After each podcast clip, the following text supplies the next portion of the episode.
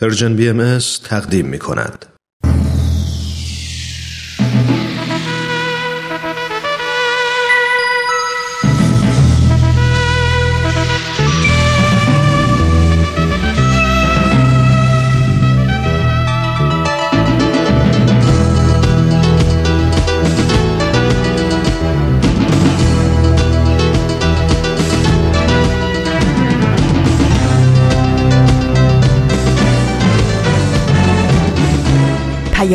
دوست. برنامه ای برای تفاهم و پیوند دلها.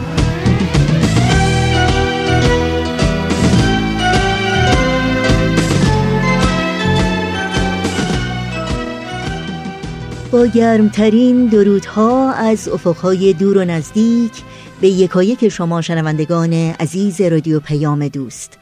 امیدواریم در هر کرانه و کناره این گیتی پهناور که با برنامه های امروز رادیو پیام دوست همراه هستید خوب و خوش و خورم باشید و روزتون رو با امید و دلگرمی سپری کنید.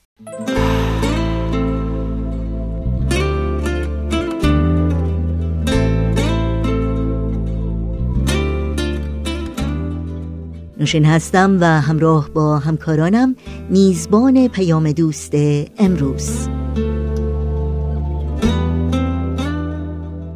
چهارشنبه چهاردهم فروردین ماه از بهار 1398 خورشیدی برابر با سوم ماه آوریل 2019 میلادی رو پیش رو داریم. زبان قصه ها و لحظه ها و اندیشه ها و خبرنگار بخش های پیام دوست امروز خواهند بود که تقدیم شما می کنیم امیدواریم همراهی کنید و از شنیدن این برنامه ها لذت ببرید با ما همچون همیشه در تماس باشید و نظرها و پیشنهادها، پرسشها و انتقادهای خودتون رو با ایمیل، تلفن و یا از طریق شبکه های اجتماعی و یا وبسایت رادیو پیام دوست مطرح کنید. اطلاعات راه های تماس با رادیو پیام دوست در وبسایت ما در دسترس شماست و البته در پایان برنامه های امروز هم این اطلاعات رو یادآور خواهم شد.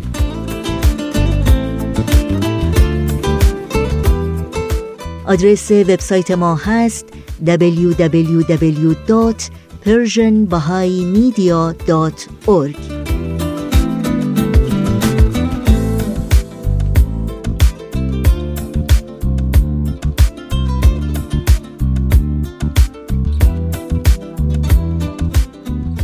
این صدا صدای رادیو پیام دوست با ما همراه باشید.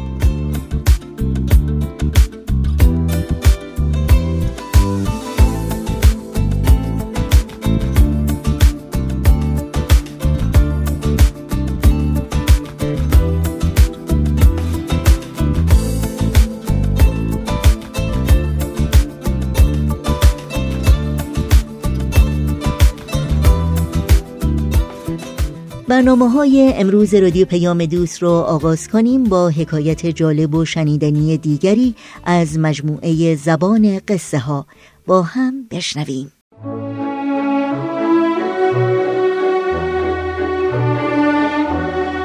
همراهان عزیز و گرامی امیدواریم هر کجا که هستید شاد و تندرست باشید.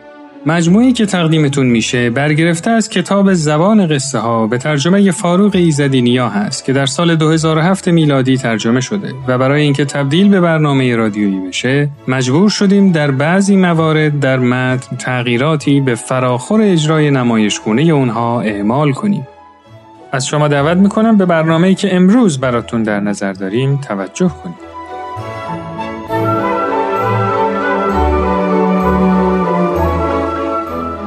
این داستان صدای پای عشق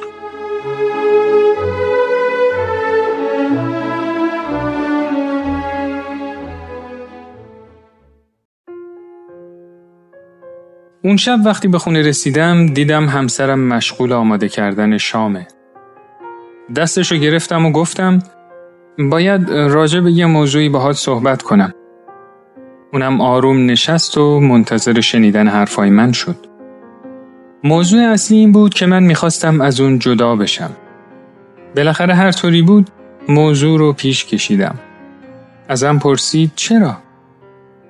اما وقتی از جواب دادن تفره رفتم عصبانی شد و در حالی که از اتاق غذاخوری خارج می شد فریاد زد و گفت واقعا که تو مرد نیستی اون شب دیگه هیچ صحبتی نکردیم و اون مثل ابر بهار اشک میریخت. می‌دونستم که می‌خواست بدونه که چه بلایی سر عشقمون اومده و چرا. اما به سختی می‌تونستم جواب قانع کننده ای براش پیدا کنم. چون من دلباخته یه دختر جوان به اسم دویی شده بودم و دیگه نسبت به همسرم احساسی نداشتم. بالاخره اون با صدای بلند شروع به گریه کرد و به اتاقش رفت. فردای اون روز خیلی دیر به خونه اومدم و دیدم که یه نامه روی میزه. وقتی اونو خوندم دیدم شرایط طلاق رو نوشته. اون درخواست کرده بود که به مدت یک ماه تا جایی که ممکنه هر دومون به صورت عادی کنار هم زندگی کنیم. دلیلش هم ساده و قابل قبول بود. پسرمون ماه آینده امتحان مهمی داشت و همسرم نمی‌خواست که جدایی ما برای پسرمون مشکل درست کنه. این مسئله برای من قابل قبول بود اما اون یه درخواست دیگه هم داشت. از من خواسته بود که در یک ماه باقی مونده از زندگی مشترکمون هر روز صبح اون از اتاق خواب تا دم در روی دستام بگیرم و راه ببرم. خیلی درخواست عجیبی بود. اما برای اینکه آخرین درخواستش رو رد نکرده باشم موافقت کردم.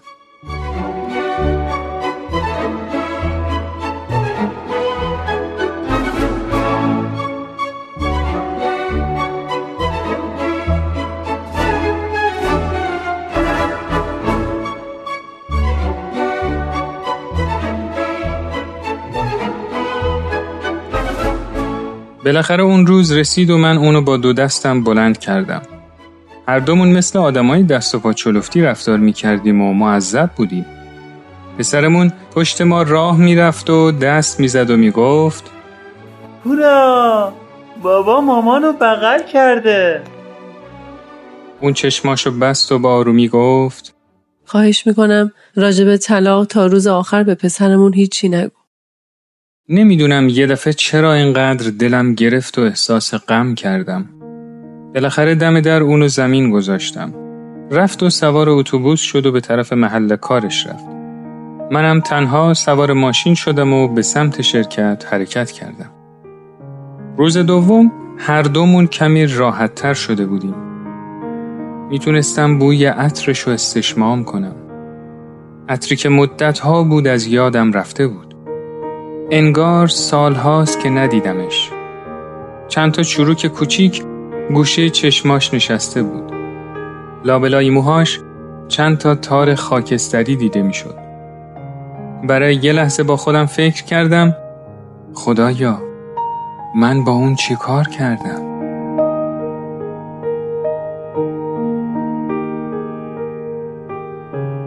روز چهارم وقتی اونو روی دستام گرفتم حس نزدیکی و صمیمیت رو دوباره احساس کردم.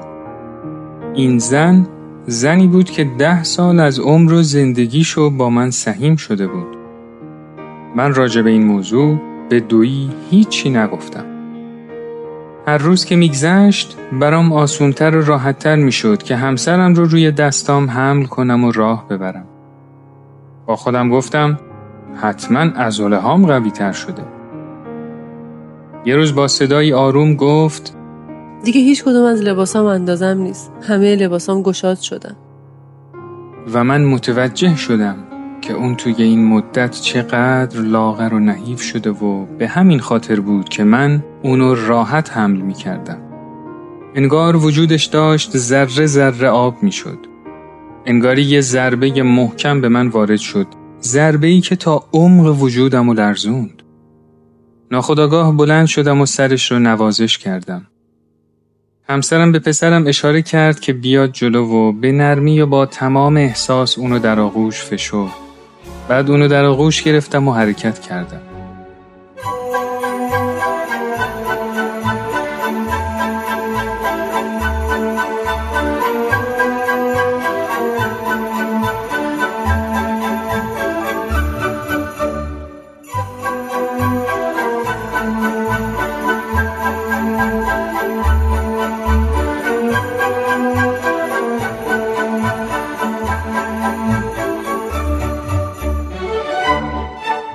روز آخر وقتی اونو در آغوش گرفتم به سختی می‌تونستم قدم های آخر رو بردارم. انگار ته دلم یه چیزی می‌گفت ای کاش این مسیر هیچ وقت تموم نمی‌شد. پسرمون رفته بود مدرسه من در حالی که همسرم در آغوشم بود با خودم گفتم من در تمام این سالها هیچ وقت به کمبود صمیمیت تو زندگیمون توجه نکرده بودم. اون روز به سرعت به طرف خونه دویی رانندگی کردم. وقتی رسیدم دویی در رو باز کرد و من بهش گفتم متاسفم من نمی‌تونم با تو ازدواج کنم. اون حیرت زده به من نگاهی کرد. به پیشونیم دست زد و گفت ببینم فکر نمی کنی تب داشته باشی؟ من دستش رو کنار زدم و گفتم نه متاسفم این منم که نمی‌خوام از همسرم جدا بشم. دویی انگار که تازه از خواب بیدار شده باشه در حالی که فریاد می‌زد در رو محکم کوبید و رفت. من حالا متوجه شدم که از همون روز اول ازدواجمون که همسرم رو در آغوش گرفتم و پا به خونه گذاشتم موظف بودم که تا لحظه مرگ همونطور اون رو در آغوش حمایت خودم داشته باشم. من از پله ها پایین اومدم. سوار ماشین شدم و به گل فروشی رفتم.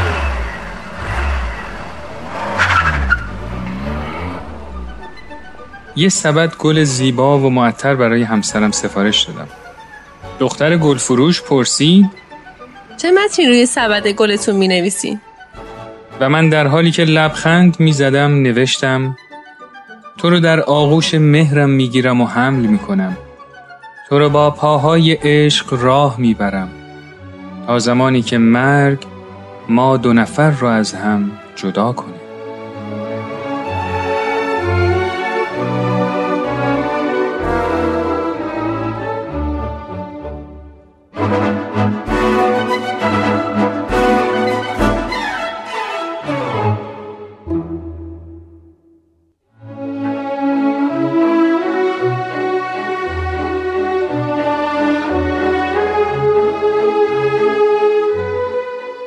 دوستان و همراهان عزیز امیدوارم که از این داستان لذت کافی رو برده باشید. شما می‌تونید این مجموعه رو در تارنما شبکه های اجتماعی تلگرام و SoundCloud PersianBMS دنبال کنید و از طریق این کانال هم می‌تونید با ما در تماس باشید. تا برنامه دیگه و داستانی دیگه روز و روزگار خوش.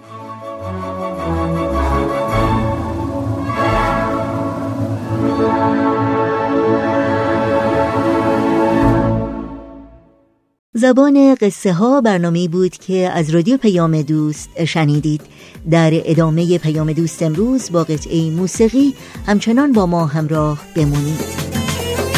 آریم به صحرا با خودتو فصل بهاره آریم تو باغا نکنیم گردش که گل بزاره ای دوست دیرین شیخه و شیرین راتی چه غمگین امام سراغت کوربی چراغت سختم ده داغت. نارت زیادم اون لحظه بانی که با تو بودم آتش عشق تو دامنی زد. این سوزان وجودم دشت و بیابون گلزم دامون گل یخت کوب یاد تو غمگین مینیش سنگین خور سفره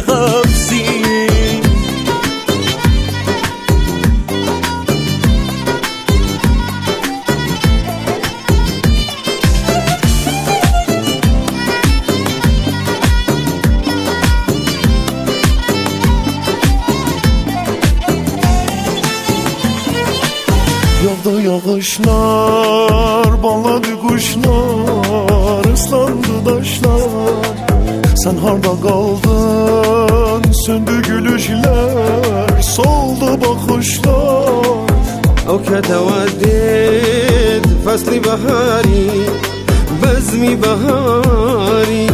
شادی من دینه نظمی بهاری نظمی بهاری. Bu dünya sensiz yaman soyuqdur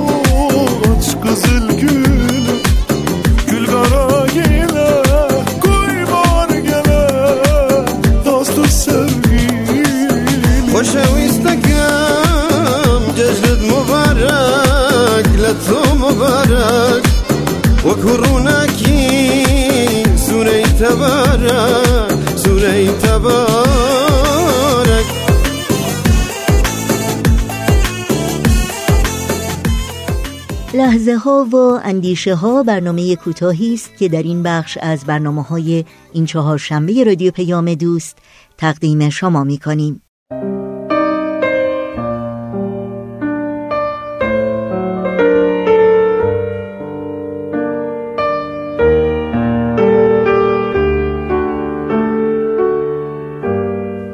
لحظه ها و اندیشه ها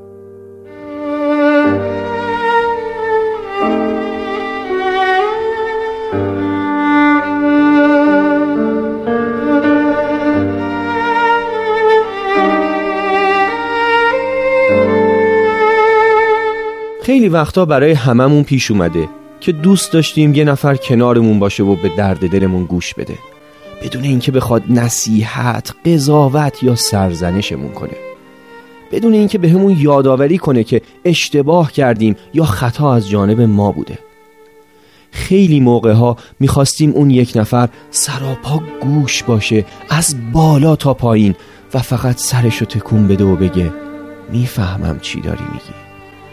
شاید همین الان یه نفر یه جایی توی این کره خاکی منتظر گوشهای ماست که برای درد دلهاش پناه باشه.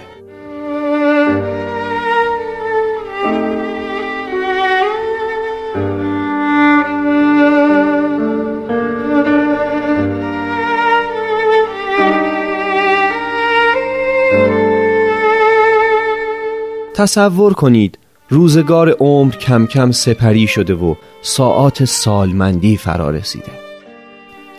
کوله باری از تجربه روی شونه هاتونه و یک سبد راهنمایی توی بغلتون که حاضرید بدون هیچ چشم داشتی در اختیار دیگران قرارش بدید.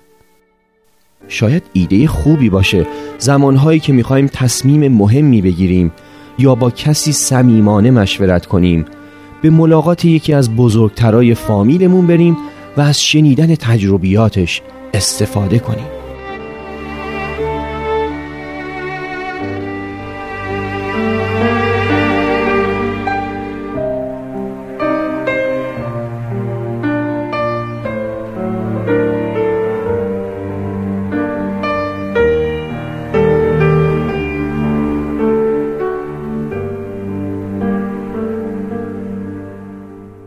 امیدوارم از همراهی با برنامه لحظه ها و اندیشه ها لذت بردید. تا بخش بعدی برنامه های این چهار شنبه رادیو پیام دوست که خبرنگار خواهد بود با هم به قطعی موسیقی گوش کنیم.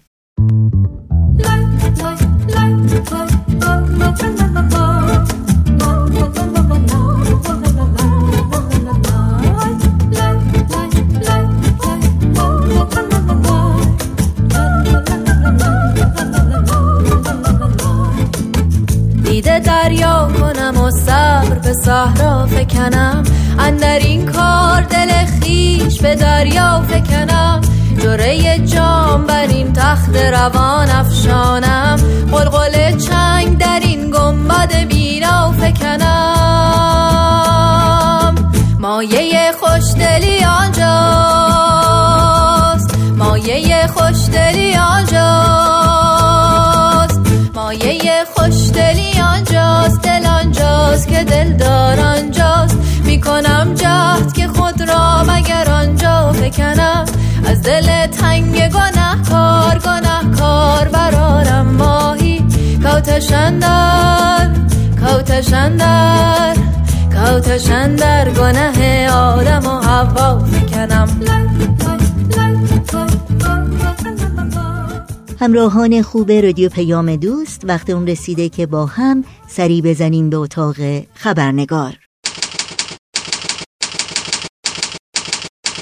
خبرنگار.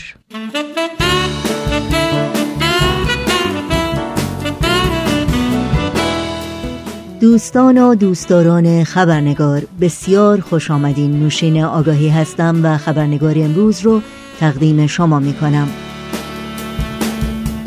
قبل از اینکه به بخش گزارش ویژه برنامه بپردازیم و با میهمان خبرنگار به گفتگو بنشینیم با هم نگاهی گذرا داشته باشیم به پاره ای از سرخطهای خبری در برخی از رسانه های این سو و آن سو و فراسوی ایران زمین. تخریب 25 هزار خانه و وضعیت بحرانی در برخی از شهرهای ایران در اثر سیلابهای اخیر شهرهای معمولان و پلدختر در استان لرستان به دلیل بارش های سیلاسا زیر آب رفتند سازمان عفو بین الملل می‌گوید تا به حال بیش از 600 هزار نفر درخواست آزادی نسرین ستوده را امضا کردند و سازمان عدالت برای ایران جلد اول مجموعه پنج جلدی کتاب چهره جنایت را منتشر کرد این مجموعه حاوی پرونده های حقوقی 500 نفر از ناقضان حقوق بشر در ایران که در قید حیات هستند از جمله اطلاعات شخصی، فهرست مسئولیت ها و برخی از مهمترین موارد نقض حقوق بشر در ایران است. و اینها از جمله سرخطهای خبری برخی از رسانه ها در روزهای اخیر بودند.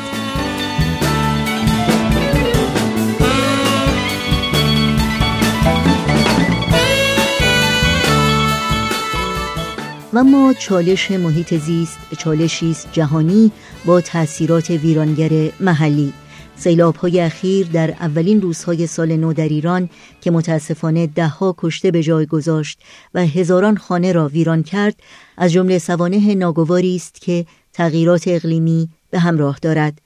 اگرچه تغییرات محیط زیست همیشه بخشی از زندگی بشر بر روی کره زمین بوده اما تحقیقات علمی به خصوص در چند دهه گذشته چالش محیط زیست را از بزرگترین و جدیترین خطراتی می‌داند که جهان امروز ما و تداوم حیات بر روی کره زمین را تهدید می کند. تحقیقاتی که به این چالش چهره انسانی می دهد و مسائلی چون افزایش گرم شدن زمین، آلودگی هوا، آب، از بین رفتن جنگل ها، خشکسالی و خشک شدن دریاچه ها و غیره را نتیجه مستقیم سوء استفاده و بهره برداری های بی حد و حصر از منابع طبیعی برای حفظ و استمرار روش زندگی انسان ها می دانند. بهره برداری های زیان آوری که در بسیاری از مناطق جهان در اثر بیتوجهی مسئولان و سیاستمداران کشورها آگاهانه و یا ناآگاهانه تشویق و یا تشدید می شوند. در مورد چالش جهانی محیط زیست و تأثیرات ویرانگر اون از جمله در برخی از مناطق ایران در روزهای اخیر گفتگوی کوتاه تلفنی داریم با خانم اعظم بهرامی کنشگر و پژوهشگر در زمینه مدیریت و فیزیک محیط زیست فعال حقوق زنان و فعال محیط زیست. با هم به خانم اعظم بهرامی خوش آمد میگیم و گفتگوی امروز رو آغاز می‌کنیم.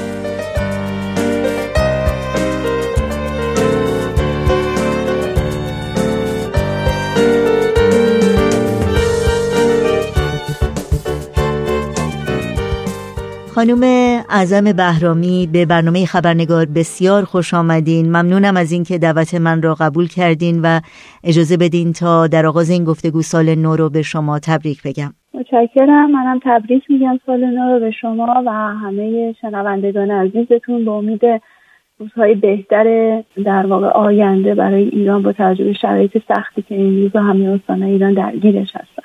بله کاملا. خیلی ممنونم. امروز در مورد موضوع محیط زیست صحبت می کنیم قبل از اینکه وارد این موضوع در محدوده جغرافیایی ایران بشیم و چالشی که از این نظر کشور ما با اون روبرو هست شاید به طور اجمالی نگاهی داشته باشیم به این چالش در سطح جهانی و شرایطی که الان جهان از نظر محیط زیست با اون روبرو هست از شما بپرسم.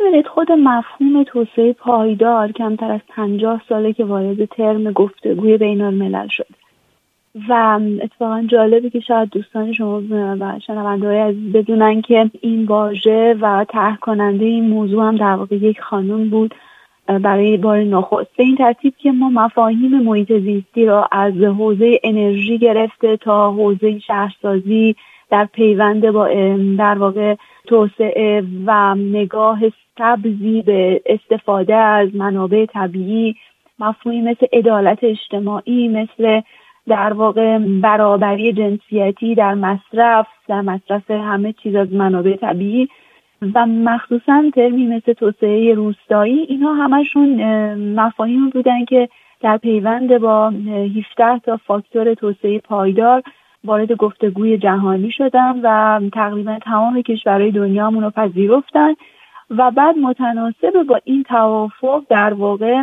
تعهداتی را هر کدوم از کشورها دادن که در طول زمان با سمینارهای مختلف کنفرانس های مختلف که مهمترینش کنفرانس بین المللی تغییر یا کوپ هست در واقع تمدید شد به روز رسانی شد و احیانا اگر مشکلات و مسائل جدیدی اضافه شده بود با توجه به پیشرفت و توسعه تکنولوژی سعی شد که در موردش گفتگو بشه.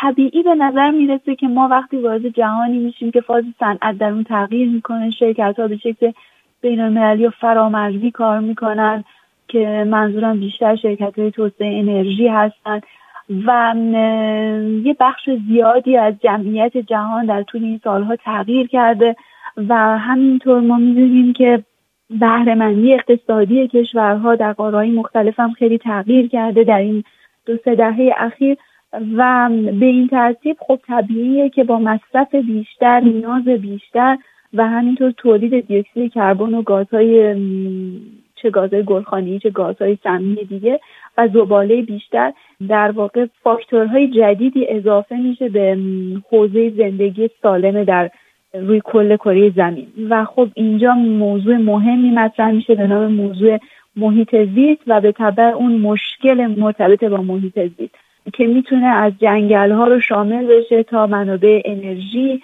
منابع آب و تولید غذا زباله و تمام پروسه‌ای که به نوعی مربوط میشه به حیات و زندگی اولیه تمام افرادی که روی کره زمین زندگی می‌کنن. در مورد ویژگی های جغرافیایی ایران از شما بپرسم و اینکه این ویژگی ها چه شرایط و یا چه چالش هایی رو از لحاظ محیط زیست برای کشور ایران به وجود میاره؟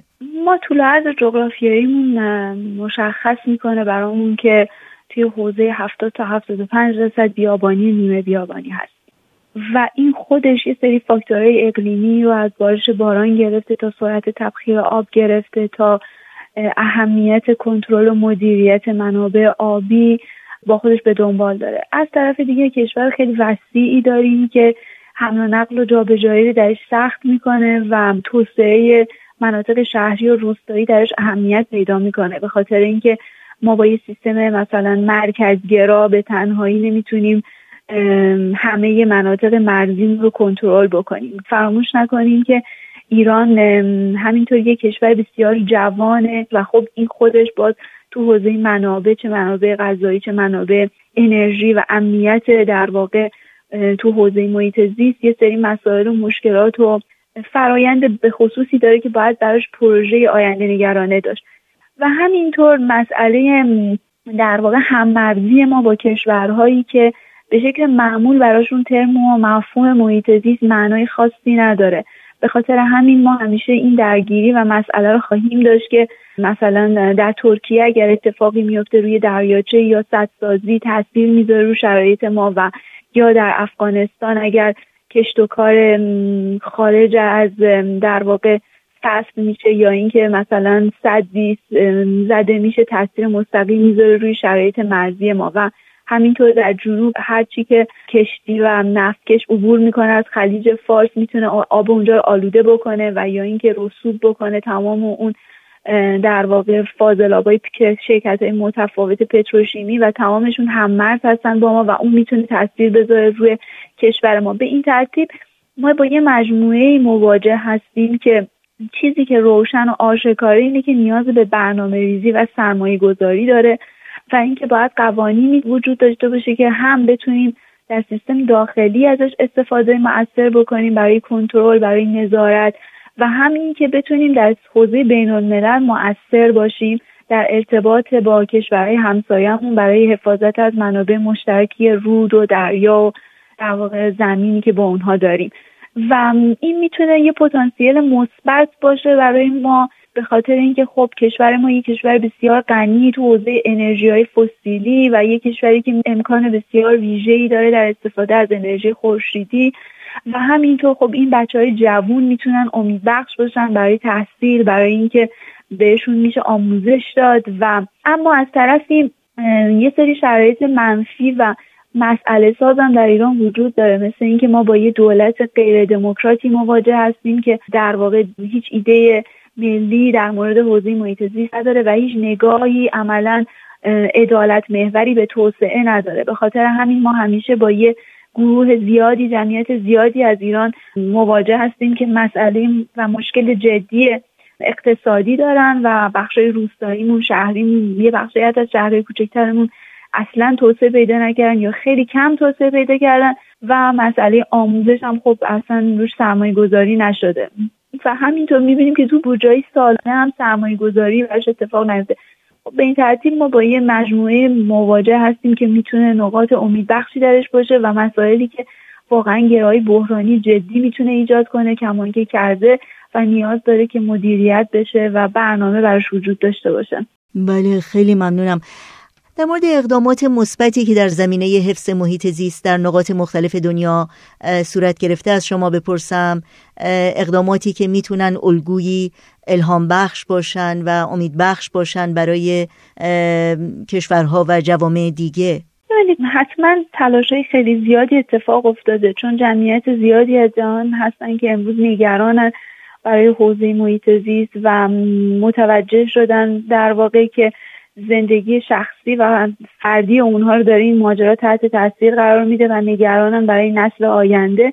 و همینطور که می‌بینیم جنبش های محیط زیستی قدرت زیادی پیدا کردن. علاوه بر اون جنبش های محیط زیستی در پیوند قرار گرفتن با جنبش های اجتماعی و مدنی دیگه تو حوزه کارگری. حتی اکوفمینیست ها و می‌بینیم که با تو طیف مختلف سنی از نوجوانا تا جوونا و افرادی که تجربه مثلا مسنترها تجربه دیدن جنگ جهانی رو داشتن و تمام اینا به نوعی وارد میشن و سعی می‌کنن که اعلام وجود بکنن و یه بخشی هم از بدنی کارشناسا و پژوهشگرا که نمونهش گزارشهاییه که تو حوزه گرمایش زمین و وضعیت وخیم اقیانوس ها منتشر شد که سالها کار روش شده. حتی می‌تونم اشاره بکنم مثلا نوبل مثل نوبل اقتصاد حتی به افرادی داده میشه که روی پروژه های برنامه نویسی و در واقع مدلینگ تو حوزه محیط زیست و حوزه اقتصاد سبز کار کردن.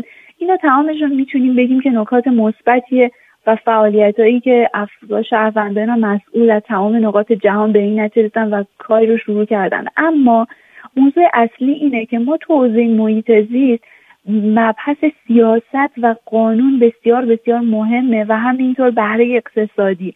ما باید به یه نتیجه برسیم که پروژه محیط زیستی بهره اقتصادی داشته باشن و سیاست مدارایی که نگاه سبز داشته باشن و در واقع برنامه های ویژه تو حوزه محیط زیست داشته باشن. عملا ما مثلا توی دو تا انتخاب اخیری که اتفاقا هر دوشون هم خانوم هستن که یکیشون نخست وزیری و یکی رئیس جمهور دو کشور اروپایی هستن انتخاب شدن در همین روزهای اخیر. می‌تونیم ببینیم که جزء کارنامهشون اعلام می‌کنن که ما فعال محیط زیست هستیم که این نشون میده چقدر اون ضرورت رو در جامعه خودشون احساس کردن. اینا رو میشه به حساب آورد ولی نمی‌خوام به شخص خوشبین باشم به موفقیت های کوچیک برای اینکه ما به موفقیت خیلی بزرگ الان نیاز داریم. چون مشکل مسئله بسیار جدیتر از اون چیزیه که ممکنه هر کدوم ما به عنوان شهروند حتی تصورش رو بکنیم. و موضوع محیط زیست موضوعیه که در دراز مدت خودش نشون میده. به خاطر همین ما نیاز داریم به سیاست گذارای در واقع متفکر متعهد و همینطور سرمایه گذاری که توی سیستم جهانی اتفاق بیفته و اینکه از این انحصار در شرکت های بین المللی در بیاد و یک اقتصاد بازی بتونه این فضا رو در واقع تغییر بده به نفع شهروندان و به نفع مردمی که به حال نگران سلامتی خودشون و نسل آیندن اما در ایران من شرایط بسیار سخت می‌بینم. برای اینکه هر گونه فعالیت مدنی و اجتماعی می‌دونیم که با مشکل مواجهه دولت همونطوری که گفتم نگاه محیط زیستی نداره. ما یه سازمان و سازوکار ویژه‌ای برای حوزه محیط زیست نداریم. عملا یه سازمان محیط زیست بسیار کمجانی داریم که اونم نمی‌تونه پاسخگو باشه. وزارت خونه هیچ تعهدی ندارن نسبت به جبران خسارت هایی که وارد می‌کنن تو حوزه تالاب ها رودها.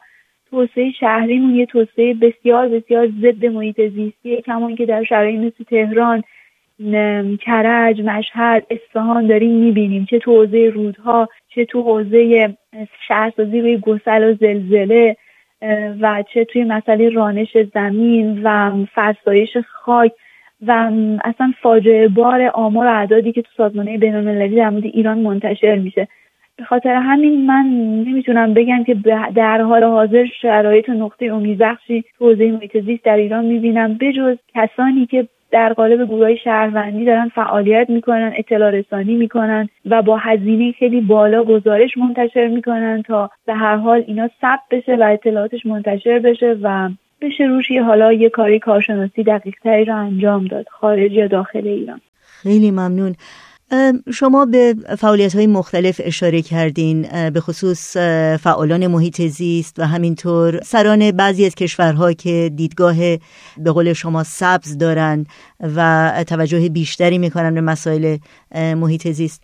افراد یک جامعه واقعا چطور می‌تونن تأثیر گذار باشن در این زمینه؟ چون به هر حال چالش محیط زیست همونطور که شما گفتید بزرگتر از اونیه که بسیاری از ما بتونیم تصورش رو داشته باشیم و شاید گاهی اوقات پیچیدگی این چالش انسان رو به نوعی ناتوان بکنه از اینکه قدمی برداره. توصیه شما به افراد معمولی چی هست و اینکه چگونه میشه دیدگاه انسانها رو عوض کرد و اونها چه اقداماتی می‌تونن بکنن که موثر باشه؟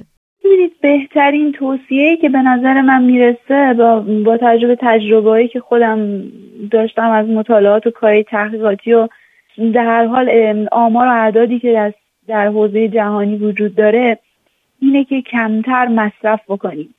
یعنی از همه چیز از انرژی گرفته تا کمتر مصرف کردن لباس وسایل الکترونیکی که استفاده می‌کنیم و مصرف کمتر پلاستیک مصرف کمتر انرژی و حتی تعداد وسایل نقلیه ماشینی شخصی که تو خونه داریم و مساحت خونه ای که داریم به نظرم می‌رسه که بهترین راه اینه که سعی بکنیم کمترین حد ممکن رو مصرف بکنیم.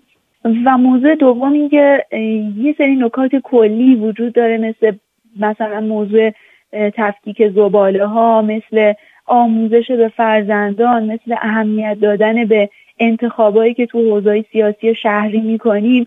اینا می‌تونه تعهدات فردی ما رو به عنوان یه شهروند در واقع تصویر بکنه. و من فکر می‌کنم که خیلی مهمه دانشمون رو نسبت به حوزه محیط زیست بیشتر کنیم.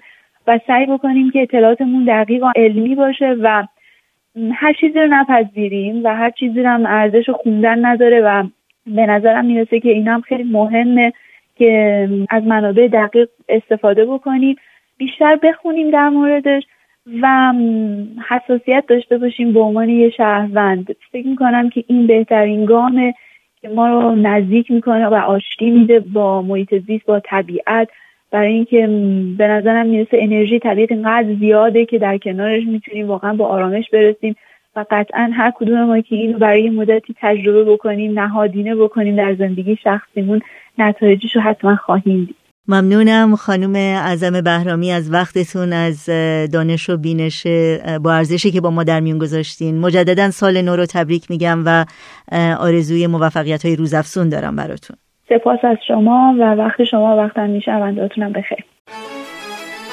ایران من ایران تو ایران ما ایرانیان. نامش بود آرام جان ایران ما ایرانیان. ایران من ایران تو ایران ما ایرانیان. نامش بود آرام جان ایران ما ایرانیان. از رستم دستان بگو از کوروش و از داد او از کیش زرتشت بزرگ و از جاودان بنیاد او.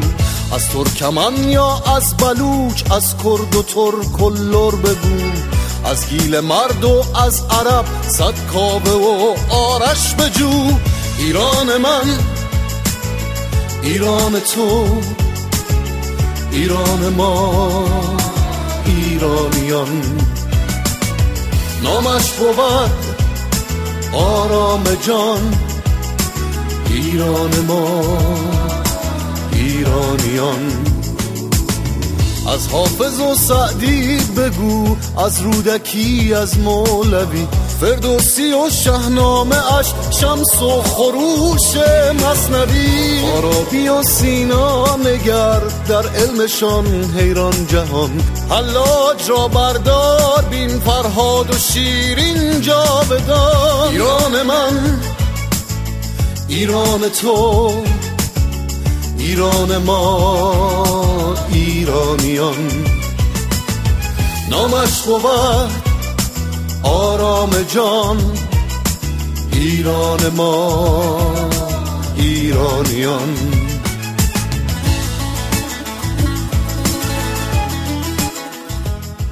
شنوندگان عزیز در دقایق پایانی برنامه های امروز رادیو پیام دوست هستیم. اگر کاغذ و قلم آماده دارید اطلاعات راه های تماس با ما رو لطفا الان یادداشت کنید. آدرس ایمیل ما هست info at persianbms.org شماره تلفن ما 001 703 671 828 828 در شبکه های اجتماعی ما رو زیر اسم PersianBMS جستجو بکنید و در پیام رسان تلگرام با آدرس at Persian BM contact با ما در تماس باشید.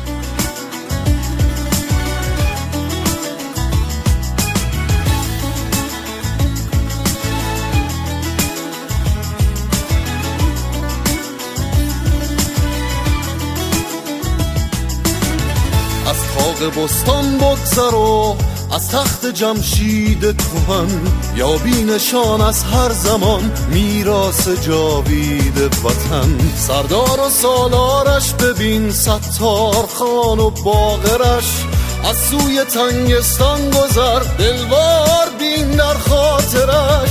ایران من ایران تو ایران ما ایرانیان. نامش بود آرام جان ایران ما ایرانیان. اینک رسیده وقت آن کین خاک آبادان شود با دست من با دست تو ویرانش بستان شود. با هم وطن احیا کنیم این خاک روح افزا کنیم. با یاری پروردگار اندیشه ها زیبا کنیم ایران من ایران تو ایران ما ایرانیان. نامش بود آرام جان. ایران ما ایرانیان. در اینجا به پایان برنامه های این چهار شنبه رادیو پیام دوست می رسیم همراه با بهنام مسئول صدا و اتاق فرمان و البته تمامی همکارانمون در بخش تولید رادیو پیام دوست از همراهی شما سپاس گذاریم و شما رو به خدا میسپاریم. تا روزی دیگر و برنامه دیگر شاد و پیروز باشید.